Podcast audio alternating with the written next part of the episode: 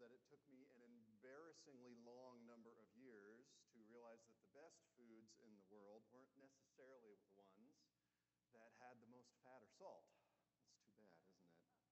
Pizza, shockingly enough, is not a food group. Neither are McDonald's chicken nuggets. And even though I definitely tried to argue with my parents for years and years that tortilla chips and salsa are healthy, because I mean, come on, it's corn, it's, uh, it's all the food groups. Nevertheless, it's not so. As I prepare, no doubt, for those good old doctor appointments here in my 40s, I'm sure they're going to tell me that all the more. No, instead, what I have noticed, shockingly to me, is that as I grow older, I have begun to like other foods. Foods that I quickly rejected as a child, that I thought my parents were crazy. Why would they? I mean, onions, really? I don't, I don't understand that, but I, I've started to enjoy it. And not only that, but carrots. Wow, probably should have done that earlier. Maybe I wouldn't need glasses. And, and, then, wonder of wonders, I knew I had reached the pinnacle of adulthood when one day, yes, I enjoyed just straight up a tomato from the garden, right? I, I felt like I had arrived finally. I am an adult. You know, my diet had turned from whatever was kind of the sweetest, fattiest junk food into something that, you know, might actually sustain me uh, beyond about 15 or so. But that brings up a question. Just as I had to learn and grow in my physical diet, we have to learn and grow in our spiritual diet as well. And so, friends, what about you? What about your spiritual diet? Are you growing? Are you maturing in Christ? Are you increasingly learning how to, how to value, how to, uh, how to develop a taste for the things of God. Now, don't misunderstand. Uh, right here at the start, I, I want us to, to get this right. What I'm going to say from these verses in Hebrews is not so much that we need to move past the gospel. We never do that. Never get over Jesus. Jesus is not just the, the, the, the doorway into Christianity and you pass through and that's it. No, instead, what we're going to see here is that we move deeper into the gospel. We move deeper into Jesus Christ. And that's what maturity looks like. That's what developing a, a, a spiritual appetite that's healthy consists of. Now, this topic of maturity is what our author has in mind, as Noah so, uh, so skillfully read for us brother, we're going to get you preaching one of these days. That's going to be awesome. I'm looking forward to that day. But if you're not there already yet, why don't you turn to the epistle to Hebrews? So, the letter to the Hebrews, chapter 5. Uh, if you're not quite sure where that's at, of course, there is a table of contents at the front of your Bible. Using it. Because I want you to not just hear from me this morning, but I want you to see and to savor God's words to respond to what He has said, to see His truths, to let those lodge deep inside of you. So, again, we'll be picking up in Hebrews chapter 5, starting with verse 11. And the first thing I want us to see eh, are these two pictures immaturity and maturity. Here's how the author puts it About this, we have much to say, and it is hard to explain, since you have become dull of hearing. For though by this time you ought to be teachers, you need someone to teach you again the basic principles of the oracles of God. You need milk, not solid food. For everyone who lives on milk is unskilled in the word of righteousness, since he is a child. But solid food is for the mature, for those who have their powers of discernment trained by constant practice to distinguish good from evil. Topic which came right before this, to which verse 11 is referring, is one that requires patience. It requires some deeper thinking to begin to unpack. How is it that Jesus is our high priest? Right, That was the reference before. Remember all these quotations. You are a priest forever after the order of Melchizedek. Uh, you are my son. Today I have begotten you. Uh, verse 10, speaking of Jesus, that he has been designated by God a high priest after the order of Melchizedek. We'll, we'll get to, to Melchi here in a few weeks. We'll talk a lot more about him, actually. But the author of Hebrews is recognizing something about the folks that he's writing to, and it's, hey, you know, there's a lot of riches there. There's a diamond mine, but, but we got to address something before we can go down into the mine, and it's maturity. And that's what we're seeing here. How can Jesus be the Savior we need? What's more, how did Christ's suffering bring about our salvation? And all those things are going to be unpacked um, once we start talking about Melchizedek. But of course, the problem that we have, even today, is that I can say that really long name again and again and again, and yet a lot of us probably have no idea who Melchizedek is, what he has done. Where does he even show up in the Bible? How do you even say his name? You know, what's more, then, we might be tempted to grow impatient with the book of Hebrews because it seems like we're taking the, the, the long way around rather than just getting straight to the point. And if that's you this morning, I want to say that you're in good company with the recipients of this letter. This letter, especially these verses right before us, are written with you in mind. They are for you, for your growth.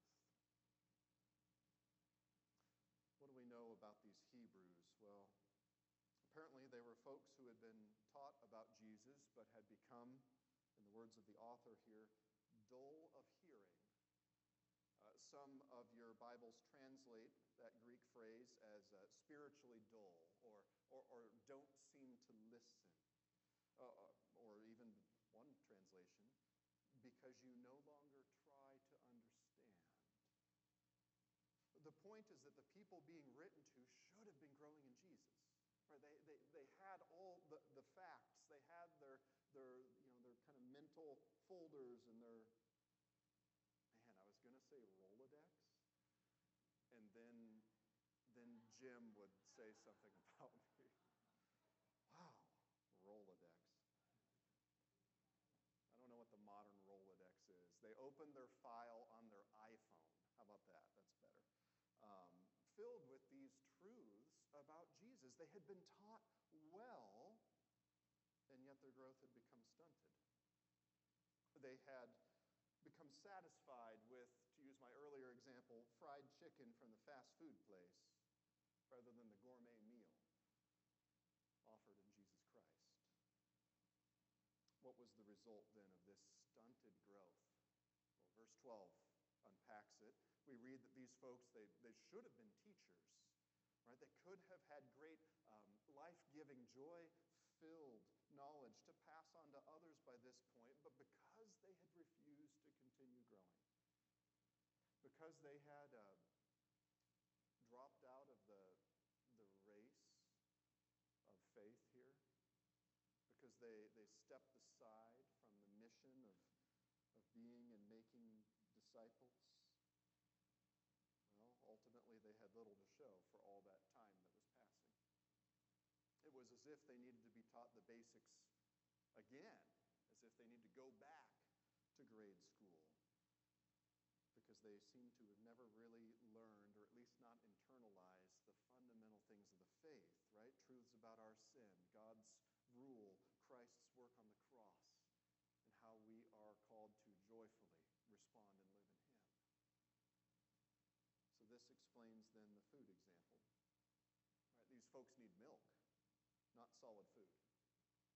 While milk is the perfect food for an infant to grow, it isn't what an adult needs most. Uh, solid food is uh, what's needed to sustain a growing body, a maturing body. And yet, because of their immaturity, solid food is exactly what these folks couldn't presently stomach. So I want you to notice the contrast then. Solid food is what the mature need. And how does one become mature? What does that look like then? Well, We read in verse 14 that those who are mature are folks who have practiced at their faith. They have gone onto the playing field of life and learned discern the things of the Lord. What the Lord says is, is true, is good, what leads to life, what's, what's worth celebrating from the imitations of our world, the things that the world offers up and says, oh, this will satisfy, you know, until the next new whiz bang thing comes along. Then it's, oh, no, that was no good, but this will satisfy. And it, and it never does, it never actually leads there. So, from this challenge, we need to make sure we're getting the point. Brothers and sisters, boys and girls, you should want to mature in your faith. That is a, it's not just a good desire, but that is part of what it means to be a disciple in Jesus, is this idea of we continue to grow in Him. We don't just rest on our laurels. Um, if you're uh, if you're a teacher, or uh, you don't have to be, um, certain other jobs, you're familiar with the idea of continuing ed, right? You have to take continuing education classes. And, okay, well, in the, in the best way, I don't mean in the busy work way, but in the best way, that's what it is to keep growing in Jesus. You will never exhaust him. You will never um, get through God's word and be like, yep, I got that. Don't need it anymore. What's next? No, the riches are always deeper. The mine always goes further. And how do we do that? It's not by believing in something different from the basics of the gospel. No, Jesus never changes. But instead, it's to grow deeper in your understanding and in your belief of the gospel. You know what's amazing to me, if you've ever read a, a really good poet, they're not using tools any different than my children learned were in kindergarten.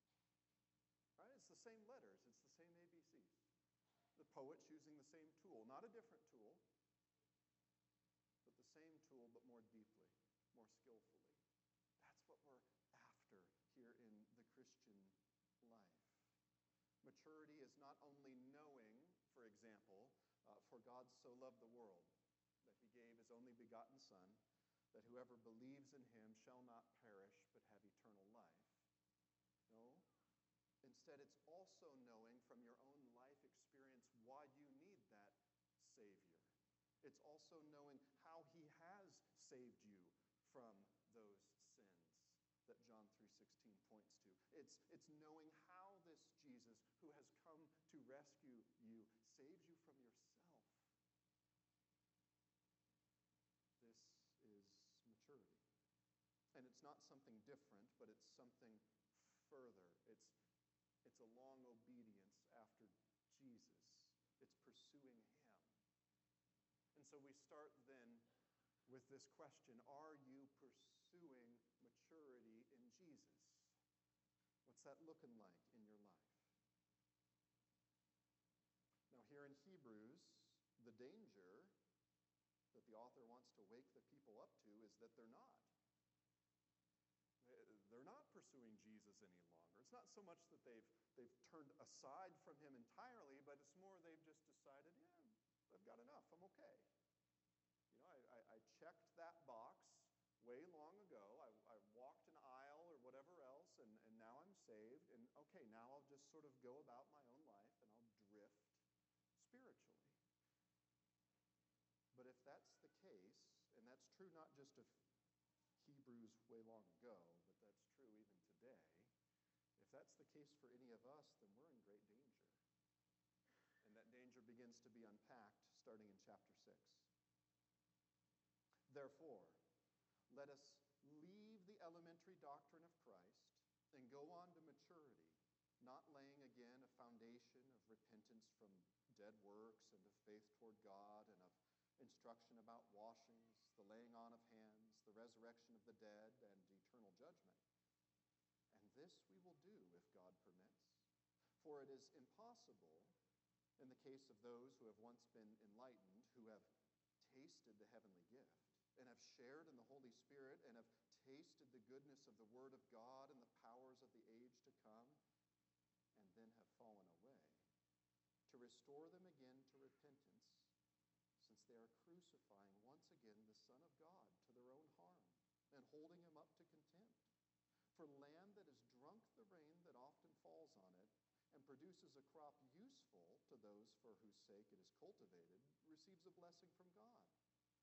But if it bears thorns and thistles, it is worthless and near to being cursed, and its end is to be burned. Some of you are really concerned with this passage, and, if so, I want you to keep your eyes on the text also remember that we have a few verses after this.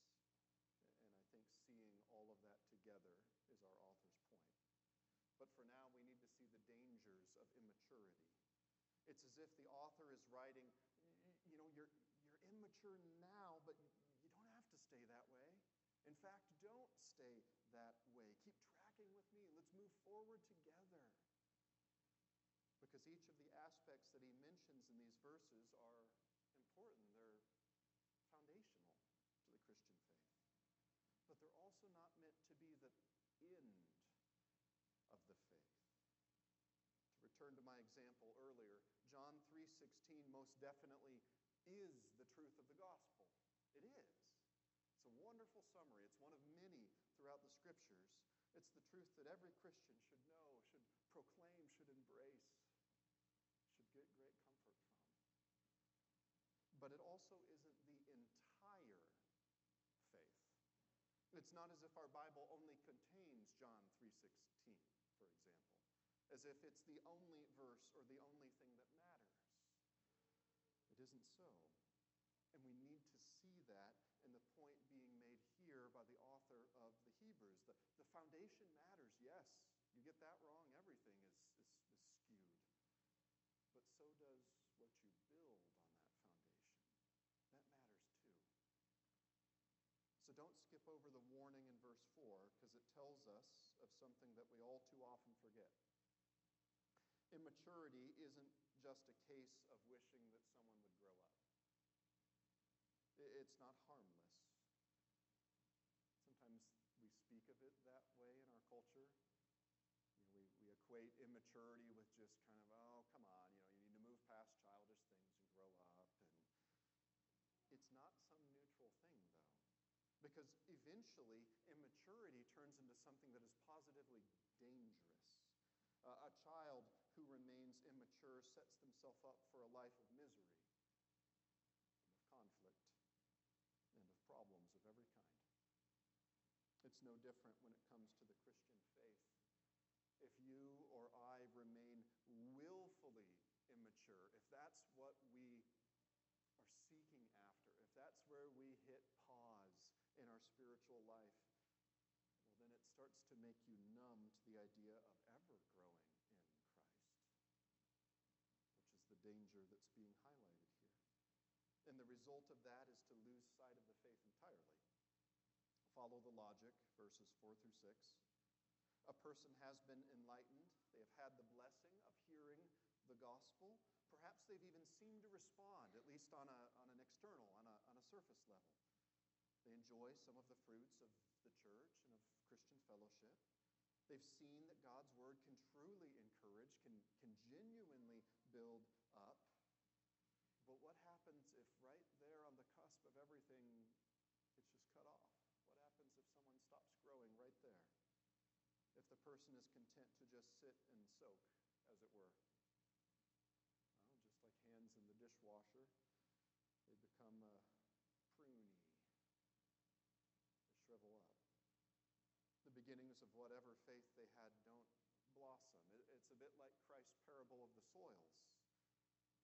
They become like that seed that appeared to grow at first and yet never developed roots, and therefore it doesn't endure. A few months ago, the city decided, in their wonderful wisdom, to tear up part of the right of way in front of my house. Um, there might be a reason for that. I suppose the broken water main might have contributed to that. So they, uh, man, they dug a huge hole uh, right there in front of my house um, so much so that they had to stabilize the utility pole that was right next to it, otherwise, it would fall over. That gave us a lot of confidence every morning. And eventually, they did fix this pipe, thankfully. Um, they did, you know, cover it all back up, everything fine. And they went and they, they spread grass seed over this. You know, at first, that grass seed looked great. It started growing. There was this nice green carpet. It was the nicest grass in all of my lawn, actually. It was really great. And Melanie's out there watering it. No, oh, we're just, oh, isn't this wonderful? Until you might remember about, what was it, maybe two ish months ago or so, we had another really hot week. And then suddenly all that new grass just started to wither and to die. It didn't matter how much we watered it, it just wasn't getting through. Why was that? It's because the soil that was refill my hole was not my own soil. It's this rocky clay kind of stuff. And it made it very hard for that new grass to have any roots that would actually go down and, and develop and sustain that grass through the hard times. It's very hard to get roots to develop in that sort of way. And that leads to the example that our author gives. Right? Land that is well cared for and yet never produces the expected crop is it's, it's worthless to the farmer. I mean, if the farmer's fertilizing and putting out the, the herbicides and the pesticides and doing all he can, and yet it's still not growing, then it, all that effort doesn't really matter. It's wasted effort, actually. In fact, it's worthless to a farmer. In that case, the example here is slash and burn agriculture. Uh, they're going to burn over the field and do something different next time. That same danger is true of just a little bit of religion, isn't it? That same danger we see comes from a little bit of religion that never actually rests in Jesus. It comes when there's just a few faithful actions that are more based on being a good person and not really turning into a response to what Christ has done. That same sort of danger is why so many um, in our country and in others like ours claim to be Christian, and then when you ask them, well, what's that mean? Nothing about Jesus, but instead it's, well, I'm a good person, I give to charity, I do community service, all good things. But none of those things actually save. Right? That's the danger of immaturity as we become satisfied not so much with the wrong truths, but with the right truths for the wrong reasons. We don't grow anymore. We don't seek to understand what Jesus has really done and how that really flows into our lives. And that's why immaturity is so deadly. That's why there's this warning here. And that's why we must combat it at every turn. Immaturity in the faith is a willful desire to not grow in Jesus. So, children, students, men, women, parents, grandparents, your orders are pretty simple. Seek to grow. And when Jesus called them, called the disciples to follow him, it wasn't, follow me here for this sermon and, and then go do your thing. We bid them to come and die. When he gives the Great Commission at the end of Matthew 28, the Great Commission is not, well, just go and form a few people and then you've done your duty and you can go back to the plow or baking bread or whatever you do. No. It's to win and train and send. It's to build up and to explain and to example and to show these people not only what is true, but how they follow as disciples. It's to be a disciple who makes disciples. Those are our mar- marching orders here today. Don't be content with your faith being where it is today. Instead, look for more grace. Go further in Jesus. He is inexhaustible.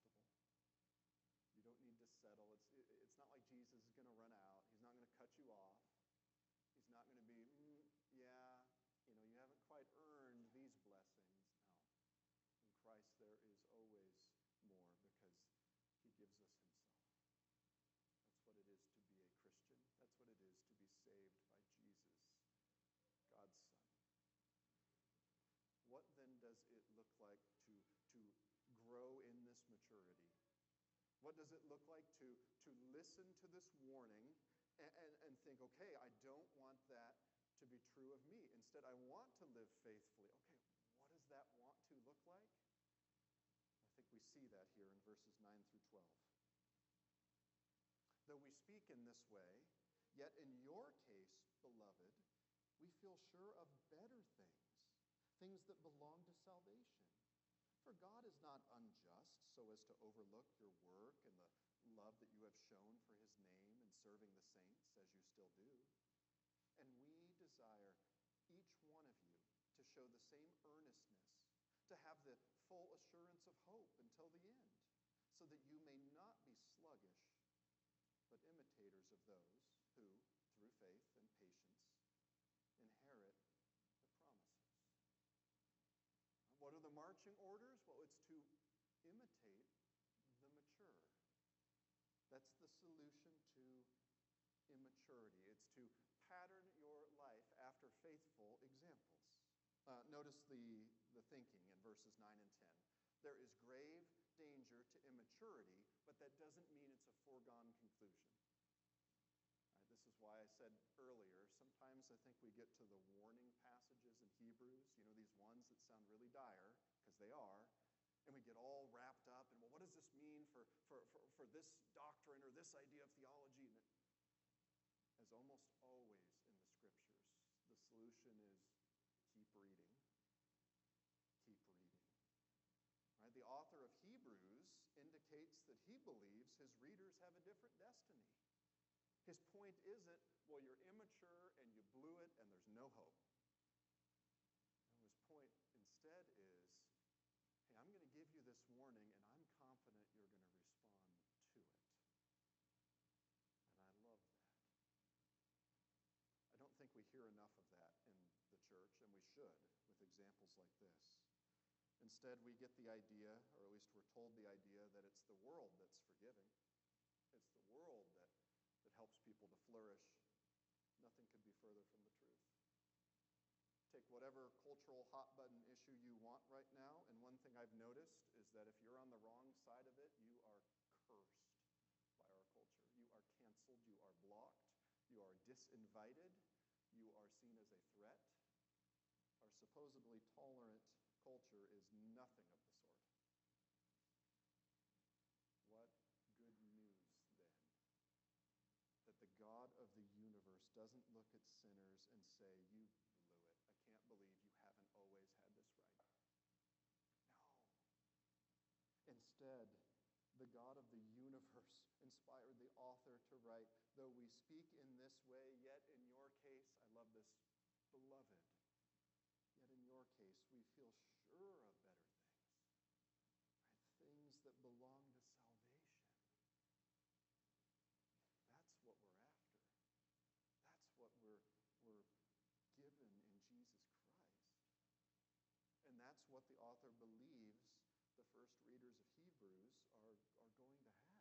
Because they're going to hear these warnings. They're going to say, wow, I don't want that to be true.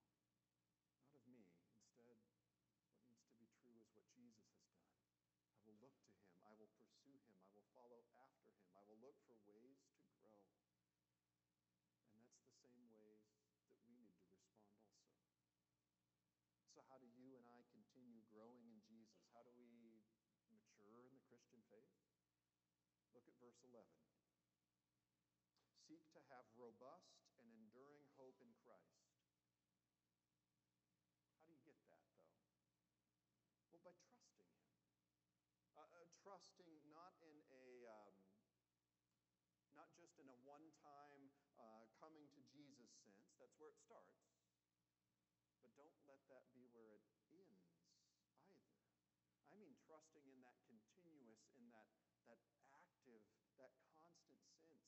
Trusting Jesus for whatever's coming today. Trusting uh, what you're reading in His Word, even when you're not quite sure what to make of all of it. Trusting His guidance, even when you somewhere where you're afraid to go somewhere where you're not in control. Right? When you seek to grow in this, you grow in your hope in Christ. Hope for his return. Hope for how he will complete the work that he has begun. The work work of making you new. That's the first point. Seek to have robust and enduring hope in Christ. Here's the second and the final one. You find it in verse 12. We grow in maturity when we reject sluggishness. I like that word. You grow in maturity when you put aside spiritual laziness and instead imitate those who are receiving God's promises. Now, the reason that I that I like this sluggishness word is because that's the exact same word that was used earlier in Hebrews. This word sluggish appeared in chapter 4, verse 11, to describe the state of the readers of this letter. Right? And so now we have gone from here's where you're at to verse 12 so that you may not stay there. You don't have to remain there. This isn't some pit that you're stuck in never get out of. No. Instead, it's so that you may not be sluggish, but instead imitators of those who through faith and patience inherit the promises. You don't have to be lazy in the faith. Instead, you can move past immaturity. Will you? Will you grow in Christ? Dear church, we, we part of why we are gathered together is that as we worship the Lord side by side, as we lift our voices, as we encourage one another in our conversations, as we pray for each other, as we open the Word together, it's because we are on a journey together to try to grow in Christ. And that's not a try in the sense of, well, maybe we will, maybe we won't. No, that's a try in the sense of, here's what we're pursuing together. Maybe some of you, this is, um, maybe this is new news for you.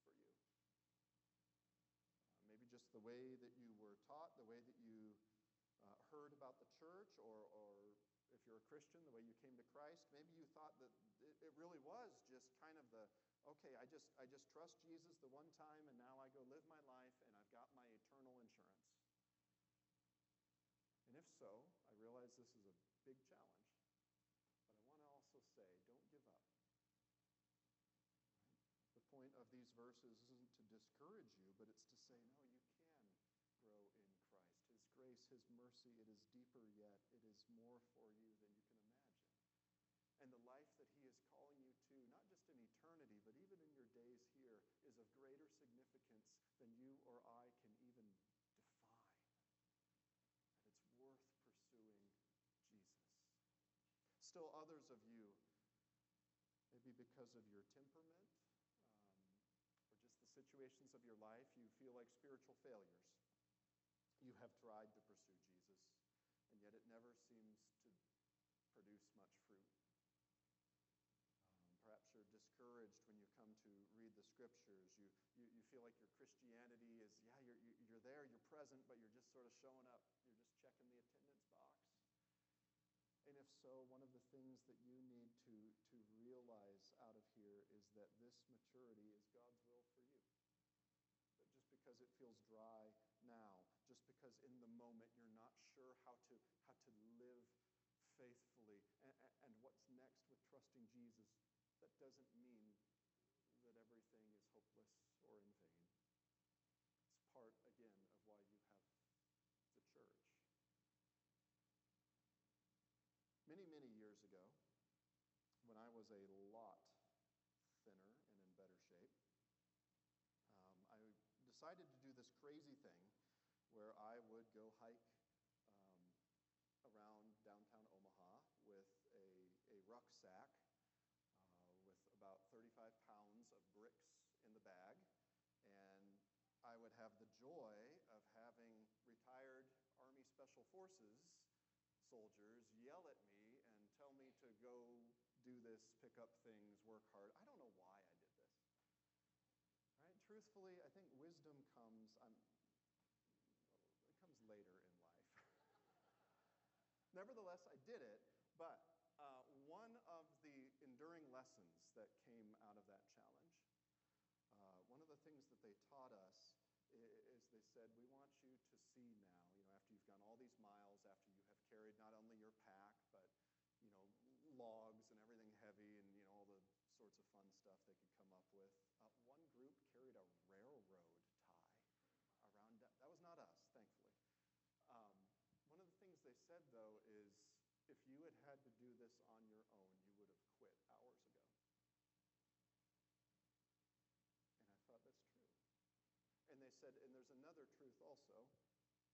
Part of the reason you didn't quit is because even when you got to that dark spot during this day, when you thought, can't go another step, how am I going to do this? Your teammates around you said, Hey, brother, hey, sister. Yeah, there were some gals who were tough. Here, let me take your pack. Let me hold up your end of the, of the log. Let me hold your big jerry can filled with water. I will help you. Let's just keep going. Just don't quit. And that was one of the lessons that stuck with me that's also true of the Christian life. So often individualistic world, we think that maturity is all up to us. You know, if we think of it at all, we think, okay, I've got to do all these practices and have my checklists and my to do list, and if I do. And you know what? Usually you end up failing.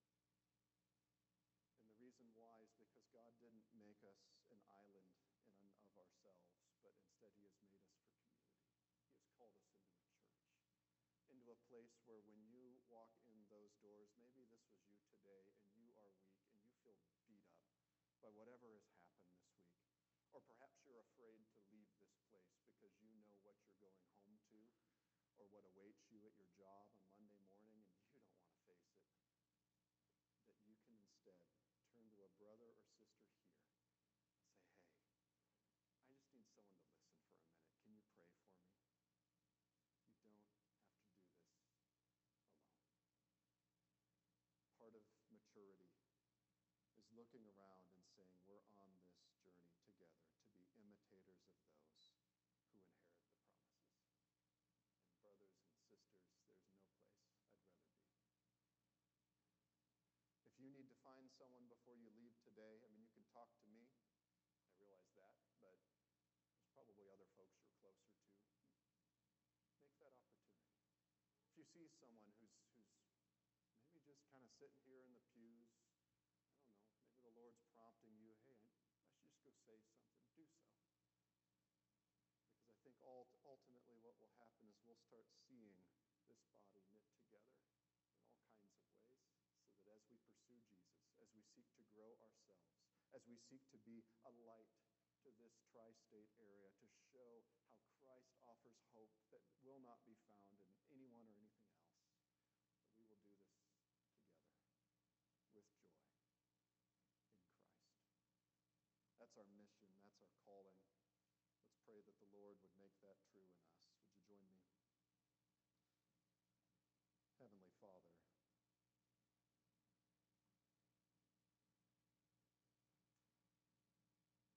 Lord, if it was left up to us, we will not be mature. If it depends on our own self efforts, we will either fail completely by just giving up, or we will become so rigid and regimented turn into Pharisees who might as well have given up. Instead, Lord, what you call us to is to imitate faithful examples. To see your word and the pattern of life that it calls us to, to see even the living examples of people around us, young and old, who imperfectly, yes, but faithfully are pursuing hard after Jesus, and to come alongside them that we would grow together. Father, this is why you place us in churches This is why you call us to maturity. And so our prayer as, as First E Free is that you would grow us. That you would grow us not in any way different from Jesus, but instead grow us into Jesus. Grow us with our Savior. Grow us to anticipate and wait and long for his return.